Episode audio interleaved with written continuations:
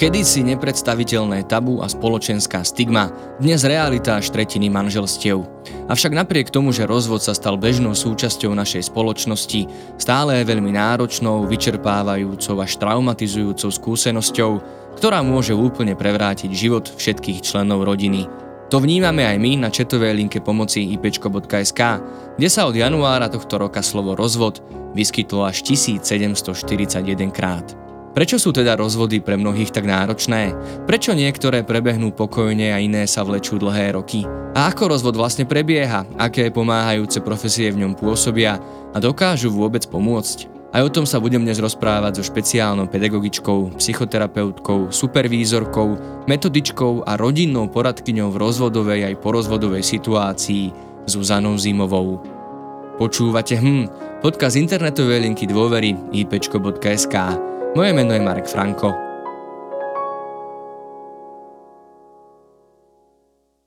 Tak ja som veľmi rád, že môžem opäť po roku privítať v našom štúdiu a v našom podcaste Zuzku Zimovú. Zuzka, vitaj, ahoj. Ahoj. Minule sme sa rozprávali s o vzťahovej väzbe Teraz sa pustíme do trošku inej témy, aj keď rovnako širokej a komplikovanej.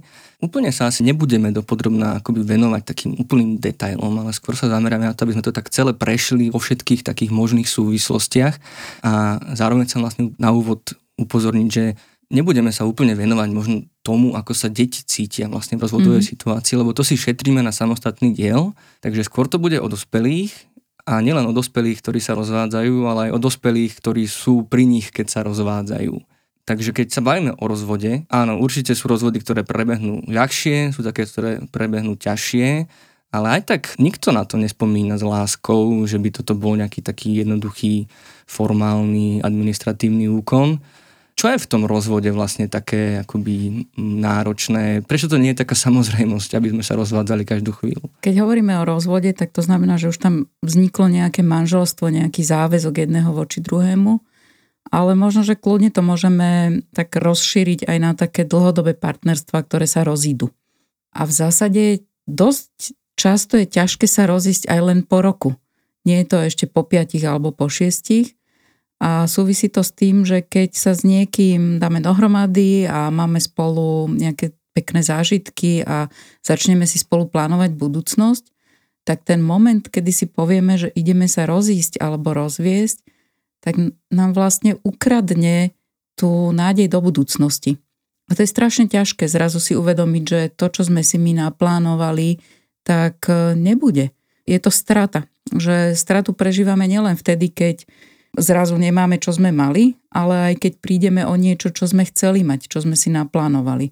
A preto si myslím, že je to ťažké aj pre ľudí, ktorí samotným tým konfliktom a samotným tým procesom rozchádzania sa prejdú veľmi ľahko alebo s odsťou, že sa nepozraňujú navzájom, ale to samotné zranenie zo straty spoločnej budúcnosti tam je. A je to stále taká spoločenská stigma ako v minulosti? Alebo toto už tam vôbec nehrá úlohu? Mm, možno na nejakých menších dedinách áno, ale v tých mestských domácnostiach to už, alebo na školách deti už si bežne rozprávajú, a ten má rodičov rozvedených, alebo tam má rodičov rozvedených.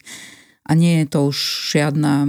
Nakoniec toto vysoké číslo rozvodovosti hovorí o tom, že asi už každé dieťa sa stretlo s tým, že niekto z jeho okolia je rozvedený a s tým vlastne tie deti rastú a aj idú potom do tých dospelých vzťahov, že predsa ak to nevíde, tak existuje rozvod alebo rozchod. Uh-huh. Tak keď ideme hovoriť o rozvode, tak keď ja som dal do Google, že kde začať, tak e, začína to tými právnymi úkonmi, teda nejakým podaním žiadosti o rozvod na súde. Uh-huh a vlastne nejakými takými administratívnymi formalitami, ale toto asi len nejaký, ani nie že vrchol toho ľadovca, ale určite to není ten začiatok toho, mm-hmm. že kde to celé začína.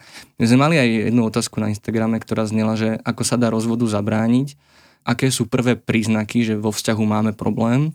Ja to doplním, lebo mali sme už aj podcast mm-hmm. o partnerskom eh, poradenstve a partnerských problémoch a ja takto ešte doplním možno o otázku, že čo sa dá robiť ešte pred tým rozvodom, aby keď už sa k nemu dopracujeme, že sa rozhodneme, že ideme sa, alebo teda jeden z partnerov stačí, keď sa rozhodne, že sa ide rozvádzať, aby to nerozpalo možno do takých tých, čo často vidíme v médiách, takých tých strašidelných, doslova akože strašidelných situácií vzájomnej nevraživosti. Mm. Čiže taký nejaký prvý prevenčný krok, ktorý by sa dal spraviť pred tým, ako sa pustíme do toho právneho procesu. Čo sa dá robiť? No, myslím si, že budeme o tom ešte hovoriť o takom pojme psychorozvod, lebo ten je veľmi dôležitý. Jedna vec sú právne úkony a druhá vec, že ten rozvod v skutočnosti nezačína tým právnym úkonom, ale začína tým, že ľudia väčšinou pomerne dlho premyšľajú nad tým, že či zostať vo vzťahu, nezostať vo vzťahu a potom si povedia, že no však asi by sme sa mohli rozviesť, niekedy si to povedia obaja, niekedy iba jeden a to môže trvať aj niekoľko rokov. Čiže ten začiatok, naozajstný začiatok rozvodu môže byť aj niekoľko rokov pred podaním žiadosti o rozvod. A to asi bolo aj v tom podcaste o párovom poradenstve, mm-hmm. že aké znaky vlastne sú nejakých konfliktov v pároch a tak a čo sa s tým dá robiť. My sa môžeme rozprávať o tom, keď už je to tak, že naozaj sa ideme rozísť a už neideme zachraňovať ten vzťah, ale ideme riešiť, ako to spraviť tak, aby sme nevyšli z toho procesu priveľmi dozráňaní, aby sme napríklad mohli byť schopní si spraviť nejaký iný vzťah, nový vzťah, lebo to často býva následkom toho takého zraňujúceho rozvodu, že ľudia potom dlhodobo si ne, ne, nevedia dôverovať niekomu vo vzťahu a nevedia si urobiť nový vzťah, ktorý by ich naplňal tak to je naozaj o tom, že ak neviem prijať to, že môj partner alebo partnerka sa so mnou chce rozísť alebo rozviesť, tak by som si mal pre seba nájsť nejakú podporu.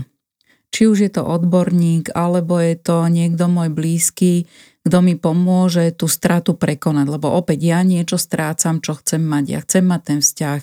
Ja možno toho človeka ešte stále milujem, ale strácam ho a v takých tých rebríčkoch traumatizujúcich udalostí je rozvod veľmi vysoko, takmer tak vysoko ako smrť partnera. No, hovorí sa o druhom najtraumatickejšom zážitku v živote hej, práve po smrti hej. partnera alebo detí. Áno, áno, lebo skutočne ak s tým nie som ja stotožnená, že sa chcem rozísť, rozviesť, tak je to veľmi bolestivé a tam ten človek potrebuje niekoho, kto ho tou stratou odsprevádza. K tomu pomôže sa s tým zmieriť, k tomu pomôže pustiť toho partnera. Mhm. Nejako aj psychologicky to je práve ten psychorozvod, že nielen papier dostanem na to, ale že ja, ja aj pustím toho partnera ako partnera a možno taká tá naj, najvyššia meta je, že mu v sebe udelím slobodu, že mm-hmm. môžeš byť šťastný aj bezo mňa. Mm-hmm. To je veľmi ťažké. Čiže vlastne psychorozvod je takéto mentálne nastavenie, že ten vzťah skončil mm-hmm. a môžeme ísť vlastne do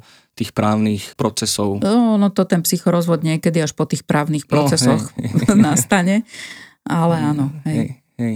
No ale presne ako teraz, teda, že to nastane až potom a tam vlastne, nechcem povedať, že zádrhel eh, je toho, ale asi sa veľmi líšia vlastne tie možnosti, v akej situácii ľudia požiadajú o ten rozvod, v akej situácii sa poprvýkrát postavia pred ten súd a v akej ako presne v akom štádiu toho ich vzťahu alebo toho mm-hmm. ich mhm. psychorozvodu vlastne sa začnú dohadovať alebo sa musia dohodnúť na tom, keď si to ešte trošku viacej zúžime, že naozaj tie najproblematickejšie rozvodové konania sú tam, kde sú aj deti. Nie, že by sa tí rodičia nevedeli, alebo teda tí partneri dovadiť aj na majetkoch, ale skúsme sa viacej zamerať na deti. Čiže oni presne v tom veľmi v rôznych tých mm, vzťahových konšteláciách, mm-hmm. nastaveniach mhm. vlastne musia začať robiť nejaké úkony. Čiže v akých možno základných možnostiach sa dá do toho rozvodu vstúpiť a čo to potom ďalej znamená? Keď si povedal, že vedia sa dohádať aj na majetkoch, tak e, poznám mediátorov alebo právnikov, ktorí hovoria, že oni sa síce formálne hádajú o deti, ale aj tak ide o peniaze asi sa to nedá paušalizovať, že čo je to, čo ten konflikt síti, lebo to je jeden z takých výrazov, že konflikt je niečím sítený. A práve ak tam stále zostáva to niečo, čo je konfliktné medzi tými dvoma partnermi, tak veľmi ťažko sa dochádza k akejkoľvek dohode potom, lebo ono sa to tak prelína. Uh-huh. Že ak sa nevieme dohodnúť na majetkoch, tak potom a just ti ukážem, ani, ani to dieťa nedostaneš. Uh-huh. Alebo keď ty ma ukratíš na aute, ja ťa ukratím na čase uh-huh. s deťmi. Veľmi zjednodušene to tak hovorím, ale to je o tom, že tie konflikty sa vedia, nie sú izolované. Oni tak do seba prerastajú. Lebo vždy v tom konflikte ten, kto je ten prehrávajúci, tak sa cíti zranený a potrebuje ten úder vrátiť. Uh-huh. A keď to nevie vrátiť na tom istom poli, tak si nájde to vedľajšie pole a udrie tam, kde sa možno cíti silnejší. A to je práve niečo, čo veľmi brzdí ukončenie toho rozvodu, uzavretie nejakej dohody. Takže ak sa ľudia chcú dobre rozísť, dobre rozviesť, tak by mali mať niekoho, kto im pomôže zvládnuť konflikty kto im možno pomôže aj pooddelovať tie konflikty, že tak tu sa viete zhodnúť na tomto, tu sa viete zhodnúť na tomto, tu sa asi nikdy nedohodnete, tu musí namiesto vás rozhodnúť súd. Čiže taký ako keby poriadok, tam môže nejaký mm-hmm. mediátor do toho vstúpiť, aby oni si urobili poriadok v tom, že kde je dohoda možná kde nie je možná, aby sa to tak veľmi do seba neprelínalo, aby to vedeli oddeliť. Mm-hmm. Ja sa možno ešte pristavím, už tu zaznelo slovo, že zranenia, ja som možno aj niektoré otázky naformuloval tak akoby nie tými správnymi slovami, že tí ľudia možno naozaj, ktorí sú v tej rozvodovej situácii, tak pôsobia aj ako, že to robia na schvál, vlastne mm-hmm. si tie na schvály teda, alebo tie zákernosti, ale vlastne toto není úplne dobrá optika. Akí sú tí ľdia, ty sa s nimi stretla vlastne naozaj, čo to znamená to zranenie, ktoré potom síti tie mm-hmm. konflikty a tú nechuť, alebo neúplne takú tú ochotu ustupovať, mm-hmm. robiť kompromisy, alebo vôbec vidieť toho partnera ako dobrého rodiča, ako dobrého človeka, ktorým sme mali nejakú minulosť. Hej, hej, hej. Čo sa vlastne deje v tej psychike ľudí, že akoby mm-hmm. už sa vidia len v tom zlom. Na jednej strane to môže byť taký, to videnie toho druhého ako zlého mi môže pomôcť sa s ním rozísť. To je taký paradox, hej, že v zásade, ak to bol nejaký vzťah, ktorý mal aj všeličo dobré v sebe a teraz sa ideme rozísť, tak e, znovu aj to je súčasťou toho rozvodového poradenstva, prijať to, čo bolo dobré a napriek tomu ten vzťah vedieť opustiť. Lebo keď sa idem rozchádzať s dobrým človekom, tak to znie tak divne, nie? že prečo vlastne. Ale keď sa rozchádzam s nejakým diablom, tak to mi každý porozumie a ja si pogratulujem, že dobre, že mám od neho pokoj. Takže aj to je jedna z vecí, ktoré tak zakonzervujú mm. ten pohľad na toho druhého ako na toho diabla, ktorý mi škodí a potrebujem ho zničiť. Ďalšia vec je, že častokrát je ten konflikt um, plný strachu. Bojím sa o to, že čo bude so mnou, keď zostanem sama. Bojím sa o to, či neprídem o deti. Bojím sa o to, či ten druhý ma neohovorí pred deťmi a ja budem teraz za tú zlú. Bojím sa o to, čo naši spoloční priatelia. Lebo ak ľudia spolu nejaké roky žijú, tak majú spoločných priateľov. Bojím sa o to, čo možno svokrovci na to povedia a či vôbec ešte budeme mať nejaké vzťahy alebo či ma budú nenávidieť. Že tam je tak strašne veľa strachu v tom, celom, že už samotné to prežívanie toho strachu je veľmi zraňujúce a ľudia sa potrebujú pred ním ochrániť, obrániť a je to tak, že keď prežívame strach, tak buď utečieme, zamrzneme alebo útočíme. A keď sa cítim silná na niektorom z tých polí, tak útočím. Keď sa cítim slabá, tak potrebujem toho druhého ponížiť, aby aj on bol slabý. Tak to sú také veci, mm-hmm. ktoré sa navzájom potom podporujú. Ak sa to nepodchytí, ak sa tomu neporozumie mm-hmm. a nezačnú sa práve tieto veci riešiť. Mm-hmm. Niekedy je také, že idú sa hneď riešiť konkrétne veci, že tak poďte sa dohodnúť, ale nedohodnú sa nikdy, ak tam práve tieto veci, tie, to čo hovorím, že zranenia, mm-hmm. ale všetky tie strachy, všetky tie napádania jednoho druhým, ak sa to nevyrieši, tak um, tá dohoda nie vždy býva mhm. trvalá potom. A dá sa povedať, že to tí ľudia, keď naozaj robia niečo, čo by sa zvonku zdalo ako že zákerné alebo naprotiveň, je to úmysel? Je to také akoby reflektované, že idem robiť niečo zlé, alebo je to vždycky naozaj ako, že nejaký put sebaobrany, seba záchovy. Aj e, keď sa idem zachrániť, to môžem robiť úmyselne. Uh-huh. Hej, že môžem si uvedomovať, že tomu druhému ubližujem a aj chcem mu ublížiť. Hej, lebo keď ty mne, tak aj ja tebe. Že to naozaj môže byť aj reflektované a ten človek si môže myslieť, že má na to plné právo a že to je možno jediná cesta, ako seba samého zachrániť. Hej, lebo som ohrozená, mm. tak musím byť silná, musím toho druhého nejakým spôsobom zničiť. A vtedy je veľmi ťažké ich priviesť k tomu, že treba sa dohodnúť, lebo dohoda je obojstranná výhra alebo aspoň nejaký kompromis.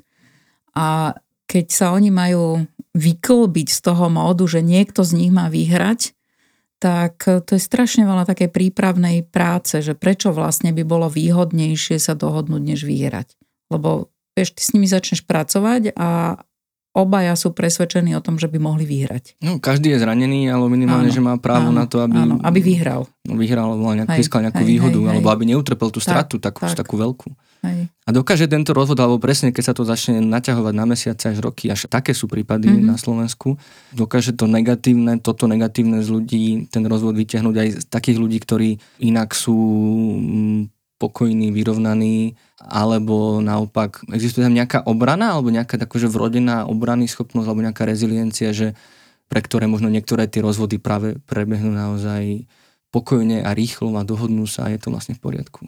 Naozaj sa zosilňujú tie emocionálne reakcie a môžu sa okoliu zdať neprimerané až choré, niekedy to tak aj označia, že on je chorý, alebo ona je chorá, ale sú to často reakcie, ktoré sú úplne adekvátne tomu, čo ten človek práve v danej chvíli prežíva.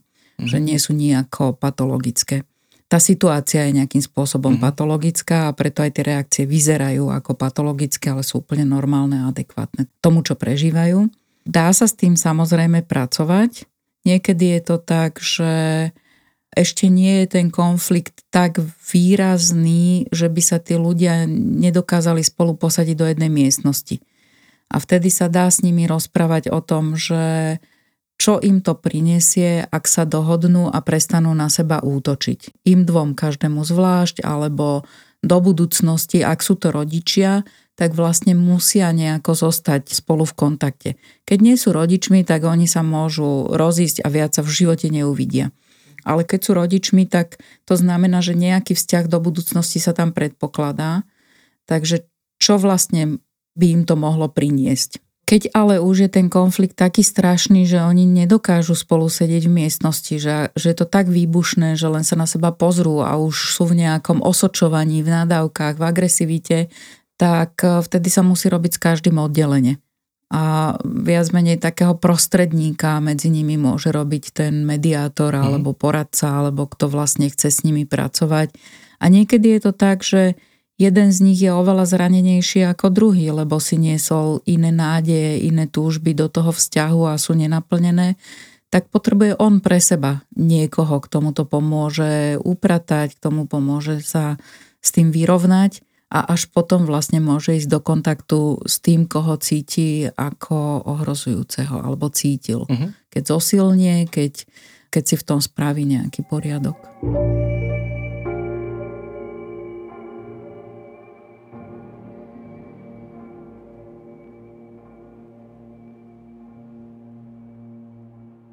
Ja len aby som sa vlastne vrátil k jednému z motivov, čo vlastne chcem v tomto dieli rozvinúť, je, že koľko pomáhajúcich profesí sa objaví v tom celom procese, tak už by sme mali mať nejakého psychológa psychoterapeuta vlastne pred tým, ako podáme žiadosť o rozvod, ideálne teda asi buď párového, alebo aj možno mm-hmm. každý zvlášť. Mm-hmm. Potom možno aj nejakého toho mediátora, keď príde k tým dohodám hej, o dieťa, hej, čo už máme dvoch, uh-huh a keď tam sú tí deti v tom rozvode, tak aj sociálneho pracovníka zo sociálno-právnej ochrany detí a sociálnej kurately, ktorý, to je tá pozícia mm-hmm. kolizného mm-hmm. opatrovníka, tak poďme to nejako upratať vlastne, že súd začína tým, že no, prídeme na súd, musíme hej, ísť na hej, súd hej. po tých všetkých eh, podaniach. Čo sa tam deje vlastne? Ako to asi vyzerá len tak eh, zvonka? To je asi rôzne a naozaj záleží od toho, že či rodičia prídu s nejakou rodičovskou dohodou, vtedy to mm-hmm. obyčajne býva celku také fajn, že ten sudca alebo sudkynia len preveria u toho kolizného opatrovníka, že či tá rodičovská dohoda nejde proti záujmom dieťaťa.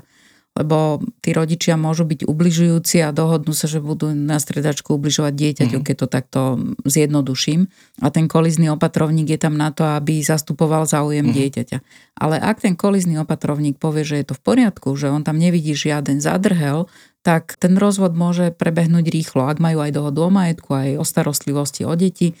Takže vôbec žiadne nejaké drámy sa tam nemusia diať. To sú také tie dobré rozvody a vlastne ľudia odtiaľ odchádzajú s takým dobrým pocitom, že sa niečo podarilo, že vlastne môžu začať nejakú ďalšiu etapu toho spoločného vzťahu, ktorý už nie je partnerský, ale na niečom inom postavený ale asi viac sa hovorí o tých burlivejších rozvodoch aj v médiách mm-hmm. alebo kdekoľvek, kde nie sú tí rodičia schopní dôjsť k dohode, alebo je to taká formálna dohoda, že niekedy sa dohodou nazve to, že to obaja podpíšu, ale psychologicky sa oni nedohodli. Hej, uh-huh. že, že je veľmi dobre poznať nejakú dynamiku moci v tom páre, že či náhodou tá dohoda nebola vytvorená pod takým nátlakom. Hej, že jeden rodič povedal, že dobre, ale vlastne s tým nesúhlasí. Dohoda je vtedy dohodou, ak s ňou naozaj obaja súhlasia a preberajú záväzok to mhm. dodržiavať. Ale nie vždy to tak je. A potom z toho teda vyplývajú tie následné komplikácie. Mm-hmm. Tá dohoda, to je teda dohoda o, kto bude za to dieťa právne zodpovedný a u koho bude bývať, alebo akým spôsobom hmm. bude tých rodičov navštevovať, tak? Hej, a keby som to tak zjednodušila, tak vlastne je to, tá rodičovská dohoda je o tom, komu bude dieťa zverené do starostlivosti. To môže byť tá striedavá starostlivosť, to znamená, že obaja rodičia majú dieťa zverené do starostlivosti, sú za ňo rovnako zodpovední, len sa tam upravuje, že kto v akom čase, mm-hmm. kto kedy má tú hlavnú zodpovednosť za dieťa, ale vlastne je tam taká veľká spolu zodpovednosť. Oni by mali byť schopní sa dohodnúť na všetkom okolo dieťaťa. Alebo potom je to o tom, že jeden z rodičov dostáva do starostlivosti dieťa a s druhým rodičom je to dieťa v kontakte. Mm-hmm. A vtedy je treba dohodnúť, že u koho teda bude žiť prioritne a ako často bude v kontakte s tým druhým rodičom a za akých podmienok. Mm-hmm. Je, tak veľmi zjednodušene, keď, To, keď to poviem. A toto vlastne musí byť dohodnuté, lebo inak ten súd, to manželstvo nerozvedie. Malo by to byť Aby sme to ujasnili vlastne, že áno, tie áno. majetky, čo je tiež mm-hmm, dôležitá mm-hmm, súčasť mm-hmm. vlastne toho rozvodu alebo nejakého rozchodu, to sa vlastne rieši až po tom oficiálnom rozvedení, mm-hmm. ale tá starostlivosť o deti je tá minimálne tá tendencia, alebo teda ten najvyšší záujem, aby to bolo dohodnuté mm-hmm. pred tým mm-hmm. rozvedením. Ono vždy je najlepšie, ak nejaké to poradenstvo rozvodové, predrozvodové dospeje k tomu, že tí rodičia sa dohodnú a určia, čo bude s ich dieťaťom, lebo oni ho najlepšie poznajú, aj seba mm-hmm. najlepšie poznajú. Takže ak tá dohoda vychádza z nich, tak je najväčšia nádej, že bude dodržiavaná. Čím menšiu angažovanosť to majú tí rodičia, tak tým väčšie riziko je, že tá dohoda mm. nebude dodržiavaná. Lebo ak to oni nedokážu, tak do toho vstupuje ten kolizný opatrovník. Mm. Aby sme to vysvetlili, tak kolizný ano. opatrovník je niekto, kto hájí záujmy dieťaťa vtedy, ak sú jeho rodičia v konflikte a mohli by byť aj v konflikte so záujmom svojho mm-hmm. dieťaťa. A to je práve takéto rozvodové konanie, kedy tí rodičia, zase to poviem tak, že kopu každý za seba a môžu zabudnúť na to, čo potrebuje ich dieťa. Mm-hmm. Takže náš štát sa prostredníctvom kolizného opatrovníka zavezuje, že nebude to dieťa opomenuté v tom konflikte mm-hmm. rodičov a že mu nebude ublížené rodičmi. I keď možno nechtiac niekedy, ano ale že tam bude mať ako keby svojho advokáta. Každý z tých rodičov má svojho advokáta a ten kolizný opatrovník je v istom mm. zmysle slova advokátom, mm. toho, advokátom záujmov toho mm. dieťaťa. On tam vlastne nastupuje okamžite, ako príde tá žiadosť na rozvod, že to je akoby automatický proces, že dieťa Áno. dostane svojho kolizného opatrovníka Hej. a on teraz hájí ten jeho najlepší záujem. To je taká tá to je jeho povinnosť. Obľúbená formulka. Teda áno, je to aj v zákone, áno, že áno. hájí najlepší záujem dieťaťa. Čo je to za najlepší záujem dieťaťa? tak to si trafil klinec po hlavičke, lebo to sa, asi sa to nedá úplne presne vyšpecifikovať, ale v najlepšom záujme dieťaťa je, ak sú dobre naplňané jeho vývinové potreby. Neviem, či som to zjednodušila, ale v zásade všetci tí odborníci, ktorí okolo dieťaťa sa pohybujú, by mali určiť, že čo sú jeho potreby keď hovorím o vývinových potrebách, tak e, to samozrejme závisí od veku, že úplne maličké dieťa potrebuje veľký pocit bezpečia, istoty, väčšie dieťa potrebuje mať priestor na objavovanie sveta, ešte väčšie dieťa potrebuje mať priestor na budovanie si vzťahu s rovesníkmi, ešte väčšie dieťa potrebuje mať priestor na sebarealizáciu a tak ďalej a tak ďalej. A to práve tí odborníci by mali vedieť určiť, že toto konkrétne dieťa má takéto mm-hmm. potreby a ten kolizný opatrovník, ak sa stretáva s rodičmi, tak by sa mal s nimi o tom rozprávať a tí rodičia by mali povedať, ja viem potreby svojho dieťaťa naplňať takto. A ten druhý rodič povie, ja viem potreby svojho dieťaťa naplňať takto. A ten kolizný opatrovník by nemal posudzovať, kto je lepší a kto je horší. On by sa mal iba vyjadriť k tomu, že či tí rodičia sú alebo nie sú schopní naplňať potreby mm. svojho dieťaťa. A o tom, kto je horší alebo lepší, alebo komu sa povie prisúdia to dieťa, o tom už rozhoduje sudca, mm-hmm. súdkyňa. Že vlastne niekedy tí rodičia aj tlačia na tých kolizných opatrovníkov alebo na psychológov, aby im chytili stranu. Ale tu nejde o to chytiť niekomu stranu. Tu ide o to naozaj posúdenie, že aké potreby to dieťa má a k tomu ich ako náplňa. Hej. Ale ten súd o tom rozhoduje len v prípade, že tí rodičia sa predtým nedohodnú. Čiže ak sa vedia dohodnúť a ten kolizný opatrovník povie, že je to v poriadku. Vlastne, Aha. že tie potreby sú asi reflektované v tej dohode, tak. tak potom ten súd vlastne to nemusí rozhodovať. Odobrí to iba okay. a povie, že OK. Rozhoduje to len takto. v prípade, vlastne, že, že sa tí rodičia mm-hmm. dohodnúť nevedia. Mm-hmm. A vtedy No a sa ešte pristám pri jednej veci, potom pôjdeme k tomu, čo je vtedy, ale že či sa ten súd snaží nejako aj ešte zachrániť to manželstvo. Deje sa to ešte, alebo už sa ja to myslím, skôr... že to už je taký hodne archaický pohľad na to, že zachrániť nejaké mm. manželstvo alebo partnerstvo. A ja si teda myslím, že to ani neprísluší nikomu, aby dvoch ľudí, ktorí sa rozhodnú, že nechcú spolužiť, aby ich niekto nútil spolužiť. Lebo sudca to je vlastne, že rozhoduje a núti do niečoho. Pokiaľ je to tak, že môžeme im pomáhať a môžeme ich podporovať v tom, ak oni si povedia, že tak ešte to skúsime. Hej, ale už v momente, podľa mňa, keď stoja pred rozvodovým súdom, tak už prebehlo toľko všelijakých rozhovorov a toľko, možno im aj niekto dohováral, že však to skúste, že nemyslím si, že to tam patrí na mhm. rozvodový súd nejakým spôsobom ešte ich dávať dokopy alebo dávať im podmienky, že uh-huh. no tak to skúste. Hej, že... A môže súd poslať nejakým odborníkom tých partnerov? A k tomu mediátorovi môže, alebo možno aj, psychologovi? Hej, hej, aj sa to často stáva práve kvôli tomu, keď ten súdca alebo súdkynia vidia, že nevedia spolu komunikovať, nevedia sa spolu dohodnúť, alebo ak už sú opakované tie súdne konania, lebo to, že prebehne rozhod ešte neznamená, že je koniec, lebo môžu navzájom napadnúť napríklad tú rodičovskú mm-hmm. dohodu. Takže znovu sa to otvorí, alebo žiadajú o prezverenie dieťaťa, že ja ho chcem, nie ten. A keď vidia, že nejakým spôsobom to tam drhne, že sa nevedia oni dvaja rozprávať, mm. alebo že komunikujú tak, že dieťaťu to ubližuje, tak môžu aj nariadiť nejaké poradenstvo. Mm-hmm. A ako také nariadené poradenstvo prebieha? Lebo asi je iné, keď sa sami rozhodneme, že chceme mm-hmm. ísť za odborníkom, aby sme si tie veci ujasnili. A iné je vlastne, keď nás tam pošle nejaká inštancia z hora. A aká je to vôbec situácia? Aj pre tých partnerov, ale aj pre toho, aj pre toho odborníka. Pre toho odborníka. Mm, veľmi ťažká.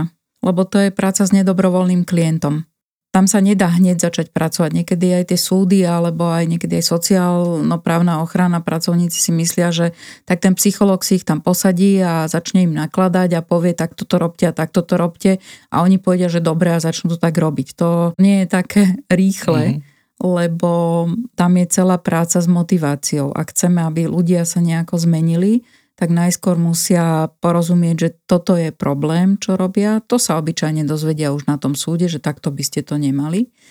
Ale musia prijať to aj sami v sebe, že toto asi nie je OK. Čiže niekedy je tam treba aj nejaký kus edukácie, že čo je pre deti dobre, čo pre deti nie je dobre. A znovu, musíme mať nejaký vzťah, aby to boli ochotní počúvať odo mňa vôbec, aby som sa nezaradila len do tej plejady ľudí, ktorí im kážu, že čo majú robiť a, a nikto im neuzná, že sú dobrí rodičia. Takže tam je veľká práca aj na tom mm, zistiť, v čom si ja vlastne môžem toho človeka, ktorý pri mne sedí, v čom si ho ja môžem vážiť. Či už ako partnera alebo ako rodiča. A vlastne pre mňa je tam úloha vytvoriť si k nemu vzťah, v ktorom ho môžem prijať. Napriek tomu, že o ňom viem, že ja neviem, že udrel svoju ženu alebo že je agresívny, vulgárne nadáva, ja neviem čo, tak ak naozaj mu chcem pomôcť, tak si musím nájsť k nemu vzťah, porozumenie a nejaké sympatie alebo čo, mm-hmm. čo je niekedy náročné, ale myslím si, že ak to neviem, tak by som nemala ísť do poradenstva a podpory tomuto človeku. Uh-huh. A ako dlho alebo koľko môže ten súd nariadovať vlastne takéto veci, keď o, tera- o dobrej terapii a psychoterapii sa vraví, že je to na roky. Hej, jasné. A dá sa ako keby nárok... No psychoterapia sa, sa nedá v tomto prípade nariadiť. Hej. Dá sa nejakým spôsobom nariadiť nejaká liečba, ale to je v iných prípadoch. Ano, ano. ale v tých rozvodových sa nedá nariadiť psychoterapia. Dá sa nariadiť nejaké odborné poradenstvo. Mm. Väčšinou to býva v takom rozsahu od smiešných 10 hodín, možno po nejakých 60 ale to už môže ísť aj formou nejakého výchovného opatrenia a tak ďalej. To už sú veci, ktoré asi je lepšie s právnikmi preberať, mm-hmm. aby sme to tu nezahltili. Ale to, čo býva problémom je, že súd niekedy nariadi také poradenstvo, ktoré nemá zmysel v tej chvíli, v tom štádiu konfliktu alebo v tom štádiu vzťahu, v akom sa tí dvaja ľudia nachádzajú ja tomu rozumiem, pretože súdkynia nie je vzdelaná vo psychológii, kolizný opatrovník tiež nie vždy vie a keď aj vie, tak e, nie vždy sú tie služby, ktoré by boli potrebné pre tých ľudí k dispozícii. To mhm. je veľká bolesť Slovenska, že napríklad aj tých párových terapeutov je strašne málo alebo poradcov. Ja robím veľmi, párové vlastne ani nerobím. Ja robím poradenstvo pre rodičov, aby vedeli ako s deťmi a keď niekto odo mňa chce, že aby som odporúčila nejakého dobrého párového poradcu, tak zblednem a začnem sa ovievať, lebo ja neviem. Tých, čo poznám, majú väčšinou plné kapacity. Mhm. A je to ťažké. Takže tak ako vo všetkých iných oblastiach toho psychologického poradenstva, aj párové je veľmi poddimenzované. Takže je to niekedy také smutné, že vlastne nariadia nejaké poradenstvo a sami tomu neveria tí, čo to nariadujú, že to k niečomu bude. Mm. Ale skúsia aspoň. Niekedy je to o tom, že nevedia čo a niekedy je to mm. o tom, že nemajú čo vlastne nariadiť.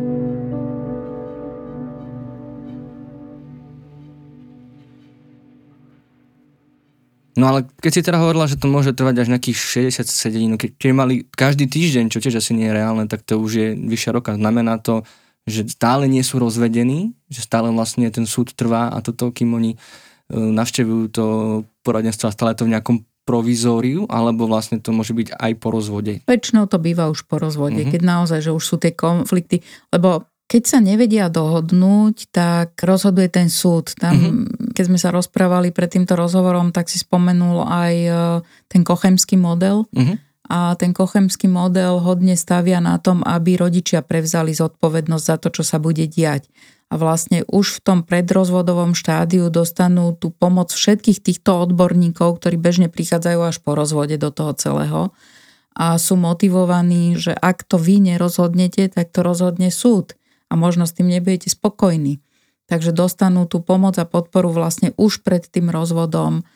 A je fajn napríklad, ak aj advokáti sú nastavení na to, že je lepšie sa dohodnúť. Uh-huh. Je to niekedy ťažké, lebo advokát chce vyhrať spor pre svojho klienta, ale ak majú také nastavenie, že aspoň pokiaľ ide o tú dohodu o deťoch, ak majú nastavenie, že OK, ak môj klient trošku ustúpi, tak tomu dieťaťu bude lepšie, tak je to výborné. Hej.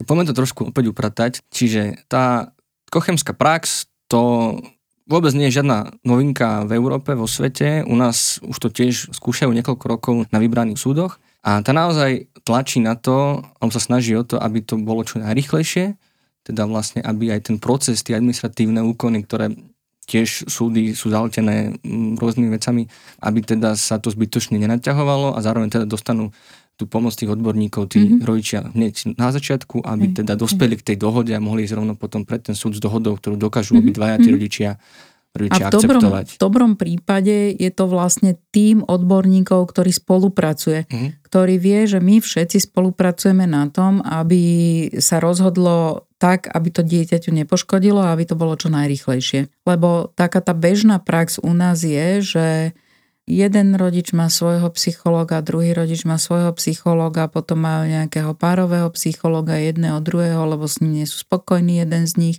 potom skúsia nejakého mediátora, potom sú tam advokáti, potom sú tam zaklinači a ja neviem, čo, kde všade hľadajú pomoc a podporu tí zúfali ľudia.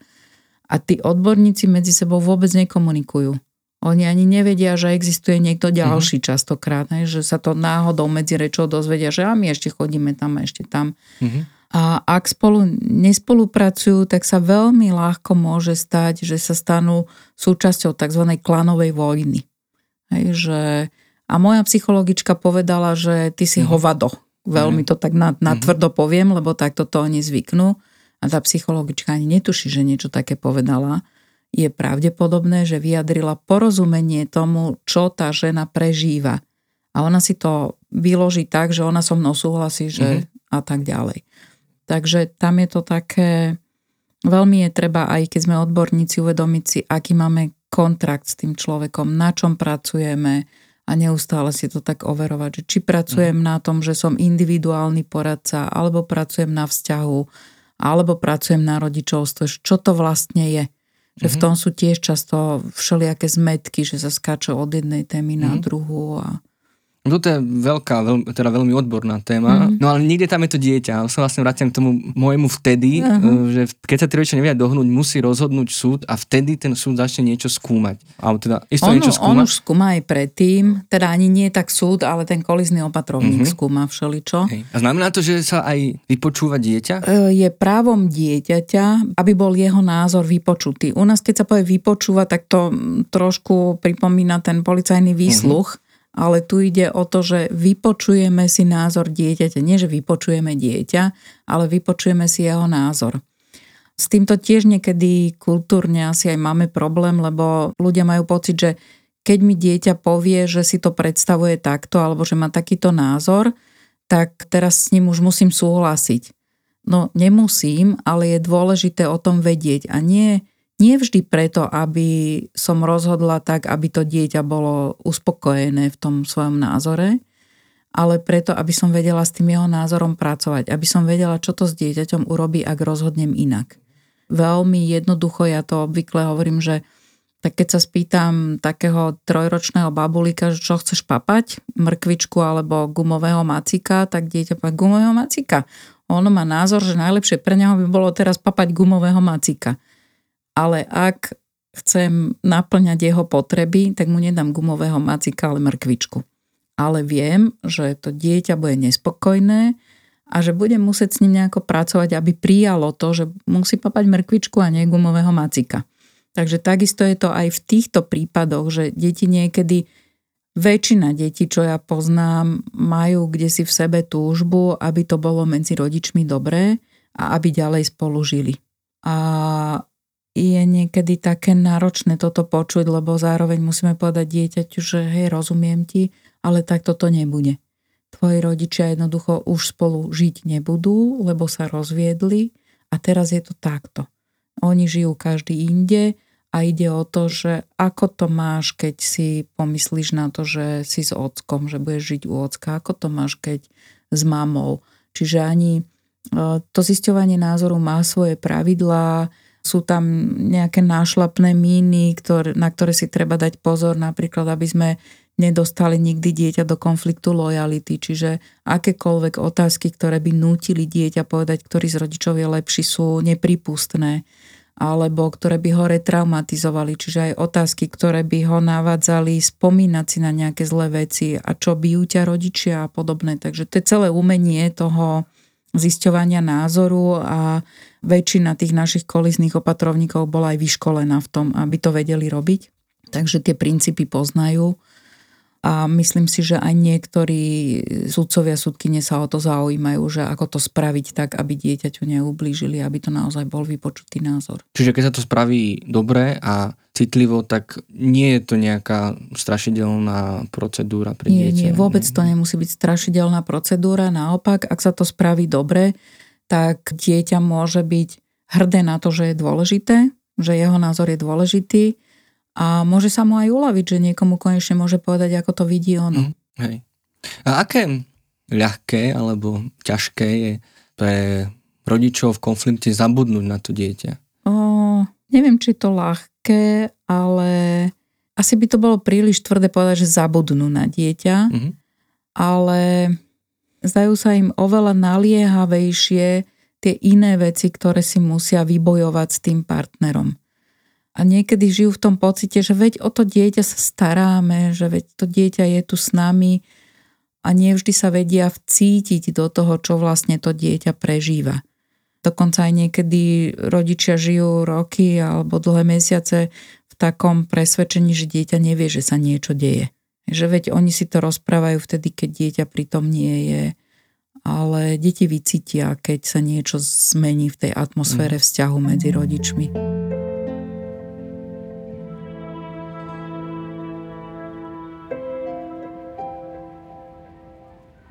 Čiže keď sa posunieme opäť trošku ďalej, teda, že súd no, musí nejako rozhodnúť, alebo sa snaží rozhodnúť, ešte okrem tých iných profesí, ktoré si už vymenovala, že sú súdni znalci, Môžu tam byť že keď sa dokazuje do toho. možno, neviem, nejaké domáce násilie alebo možno aj iné menej dramatické veci. Keď sú dramatické veci ako domáce násilie alebo zneužívanie, tak to nie len súdni znalci, mm-hmm. ale už aj policajti mm-hmm. vyšetrovanie, lebo tam by malo ísť trestné oznámenie, Hej. ak je podozrenie na trestný čin. Takže tam ešte aj policia môže mm-hmm. samozrejme a vyšetrovanie do toho zasiahnuť ale súdny znalec napríklad môže byť prizvaný aj vtedy, keď naozaj tá súdkynia alebo súdca nevedia celkom presne, že či ten rodič je schopný vnímať potreby svojho dieťaťa a náplňať ich. Či má nejaké rodičovské zručnosti, ktoré mu pomôžu byť dobrým rodičom. Hej.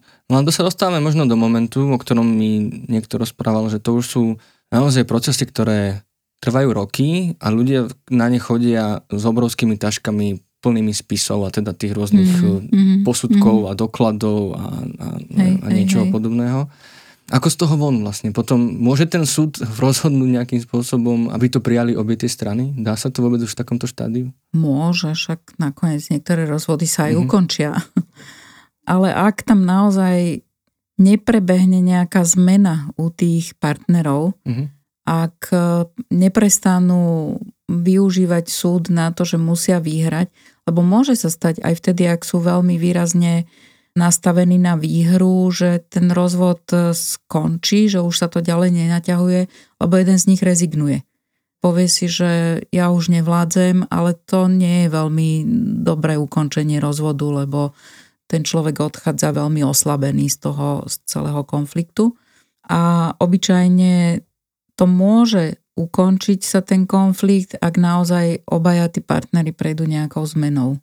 Ukončí sa konflikt. Ale toto ja chcem ešte povedať, že tieto vysokokonfliktné rozvody, že tých tuším iba 10 alebo 20% z tých všetkých, čiže tá mm-hmm. väčšina dospeje k nejakému hej, kompromisu hej, a nejakému hej. akoby zdárnemu koncu ale teda najviac sú medializované tie, ktoré mm. aj po tom rozhodnutí vlastne, že jeden z tých rodičov alebo obidvaja pokojne samozrejme nerešpektujú, nerešpektujú mm. to rozhodnutie a vlastne mm. ono to stále ešte ďalej pokračuje a stále sa to vlastne ten konflikt živí. Mm-hmm. To je všetko len následok toho, čo predtým prebehlo alebo neprebehlo že potom naozaj ľudia, teraz ne, neviem, či to je naozaj že porušovanie zákona, keď uh, niekto, Je to marenie súdneho no, rozhodnutia. Vlastne, že idú akoby až, až hej, za túto hranu, mm-hmm. ktorú fakt si mm-hmm. predstaviť, že inak by neprekročili, ano, keby nešlo ano. o takú citlivú vec ako vlastné dieťa. Hej, hej, hej, že keby si sa ich spýtal v nejakej inej oblasti, že či by konali proti zákone, tak oni povedia, že rozhodne nie, že chcú hmm. ctiť zákony, ale tu na nerešpektujú rozhodnutie súdu.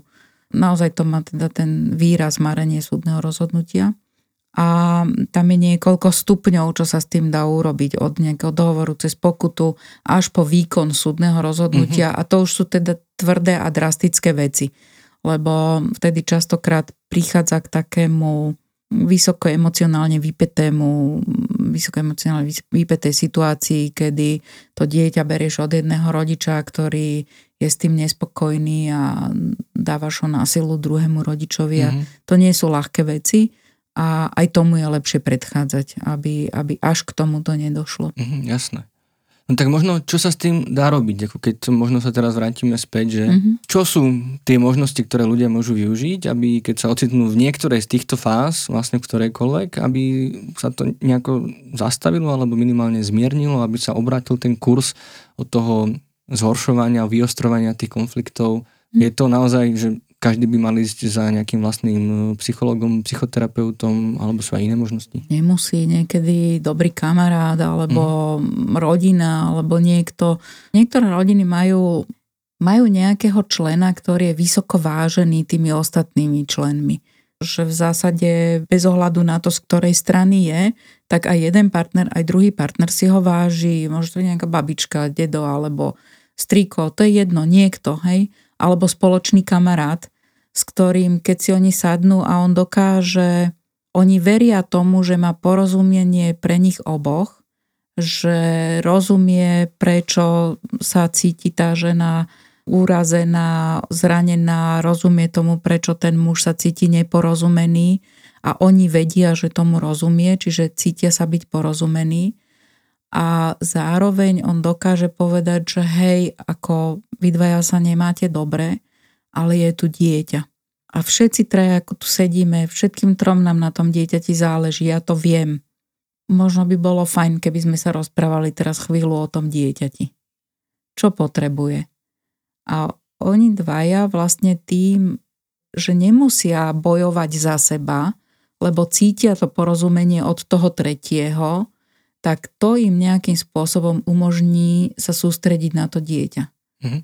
Čiže taký niekto, kto je, či už je to poradca, mediátor, rodinný príslušník, ale komu oni v tomto dôverujú, že nestraní ani jednému, ale že má porozumenie pre oboch, tak ako keby sa tie náboje trošku otupili, že nemusia si dokazovať navzájom a môžu, môžu spolu premyšľať o tom, čo je hm. dobre pre ich dieťa. Alebo častokrát, keď sa podarí toto, tak e, oni sa vedia na mnohých veciach okolo toho dieťaťa zhodnúť. Oni sa vedia zhodnúť na tom, že obaja chcú, aby bolo zdravé a šťastné.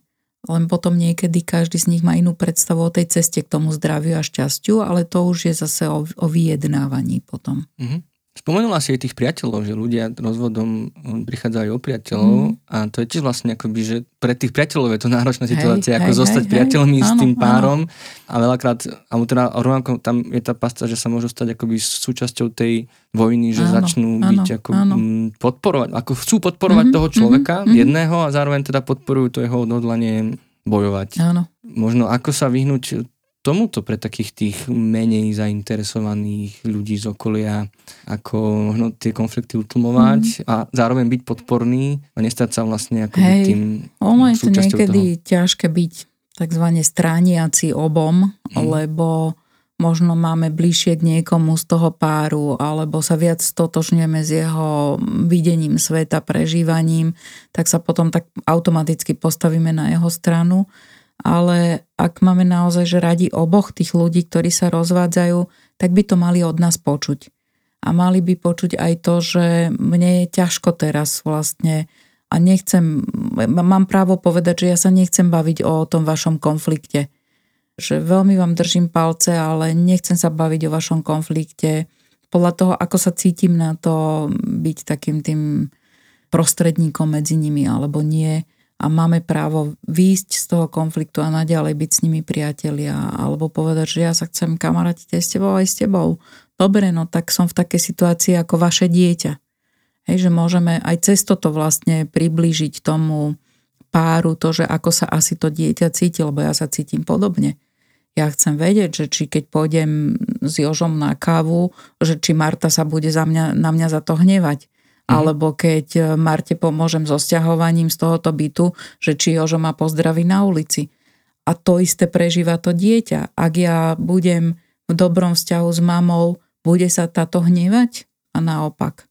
Takže to je niečo, čím znovu môžeme my ako priatelia pomôcť tým rozvádzajúcim sa rodičom, aby to videli že čo vlastne prežíva ten človek, ktorý je medzi nimi dvoma a má sa možno rozhodnúť, mm. že ku komu sa prikloní. No a čo možno naozaj v takých tých najbiostranejších konfliktoch, kedy už človek bojuje o česť, možno, že už aj poustupoval, rezignoval na niečo a stále je to málo, alebo už tam je taká tá veľká bezmocnosť, že ja sa snažím, a tá druhá strana proste nechce, nespolupracuje, mm-hmm. čo samozrejme si môže myslieť aj tá druhá strana. Hej, hej, jasné. Ale teda, že už tam je teda veľký problém sa vôbec len vidieť na krátku mm-hmm. chvíľu. Mm-hmm. Čo môže urobiť človek sám pre seba v takejto chvíli, aby tam bola možno ešte nejaká nádej, že sa to nie že vráti naspäť, mm-hmm. ale aby aspoň mm-hmm. sme sa mohli pozdraviť. Niekedy to nejde, keď ten druhý nechce, tak to jednoducho nejde. A vtedy si musím nájsť niekoho, kto mi pomôže sa s tým zmieriť, že to nepôjde. Že jednoducho vždy, keď sa uvidíme, tak ten druhý mi bude nadávať. A ako to ustáť, vo vzťahu k dieťaťu, aby to dieťa to necítilo, tú moju zášť voči. Ak to dieťa má rádo toho druhého rodiča, ktorý voči mne nevie byť milý alebo zdvorilý, tak to je strašne ťažké to na to dieťa nepreniesť. A tam je treba veľkú oporu pre toho rodiča, ktorý je nejakým spôsobom takto, v takom záseknutí mm-hmm. vlastne, že je ponižovaný, je nivočený tým druhým a zároveň má pestovať vzťah svojho dieťaťa k tomu človeku, ktorý jemu ubližuje. To je ťažké. A na to musí mať oporu, musí mať niekoho, komu to môže povedať, že ho nenávidím v tej chvíli, najradšej by som ho zbila, kopla, oplula, ale nemôžem to urobiť, lebo môj syn ho má rád. Takže mať také miesto, kde toto môžem úplne bez eh, nejakých výčitek svedomia povedať, a opatriť sa potom a možno získať nejaké zručnosti, čo mám robiť vtedy, ak pozriem na toho druhého človeka a som rozpálená do biela, ako vlastne utíšiť ten svoj hnev, aby to neodnieslo to dieťa. Mm, lebo hlavne to by malo mm-hmm. v tejto chvíli mm-hmm. ísť. No, myslím, že sme na konci. Mne ešte jedna otázka napadá. Hovorí sa, že čas lieči rany, aj keď je to taká fráza, ale tuto práve ten čas ako keby hrá proti tým ľuďom. Prečo sa konflikty v čase vyostrujú a práve, že sa ako keby neutlmujú? Neriešené konflikty, no môžu sa vyostrovať. On ten konflikt má nejaké štádia od takého, že malý konflikt, väčší konflikt, ľudia sa začnú hádať byť, až e, naozaj nerie, dlho neriešený konflikt väčšinou prechádza do tej rezignácie, do toho útlmu. A môže sa stať, že to sa obrusili tie hrany, ale to, čo si človek nesie z takého mm, nevyriešeného, ale utlmeného konfliktu je, že keď sa dostane na budúce do konfliktnej situácie, tak buď oveľa rýchlejšie príde k rezignácii, alebo aj oveľa rýchlejšie to vyeskaluje.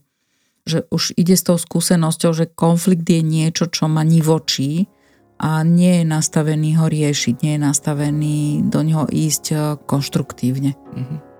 No dobre, myslím, že určite by sa dalo ešte veľa o tomto rozprávať, ale aspoň také tie základné pojmy alebo mm-hmm. také tie mm-hmm. etapy mm-hmm. sme prešli, takže Zuzia ti veľmi pekne ďakujem, že si k nám do štúdia prišla a prajem ti všetko dobré a teda hlavne veľa síl aj v takýchto situáciách, kedy si asi ty niekde uprostred takýchto mm. konfliktných rozvodov. Hej, hej, ďakujem aj za všetkých kolegov, ktorí robia tú ťažkú robotu.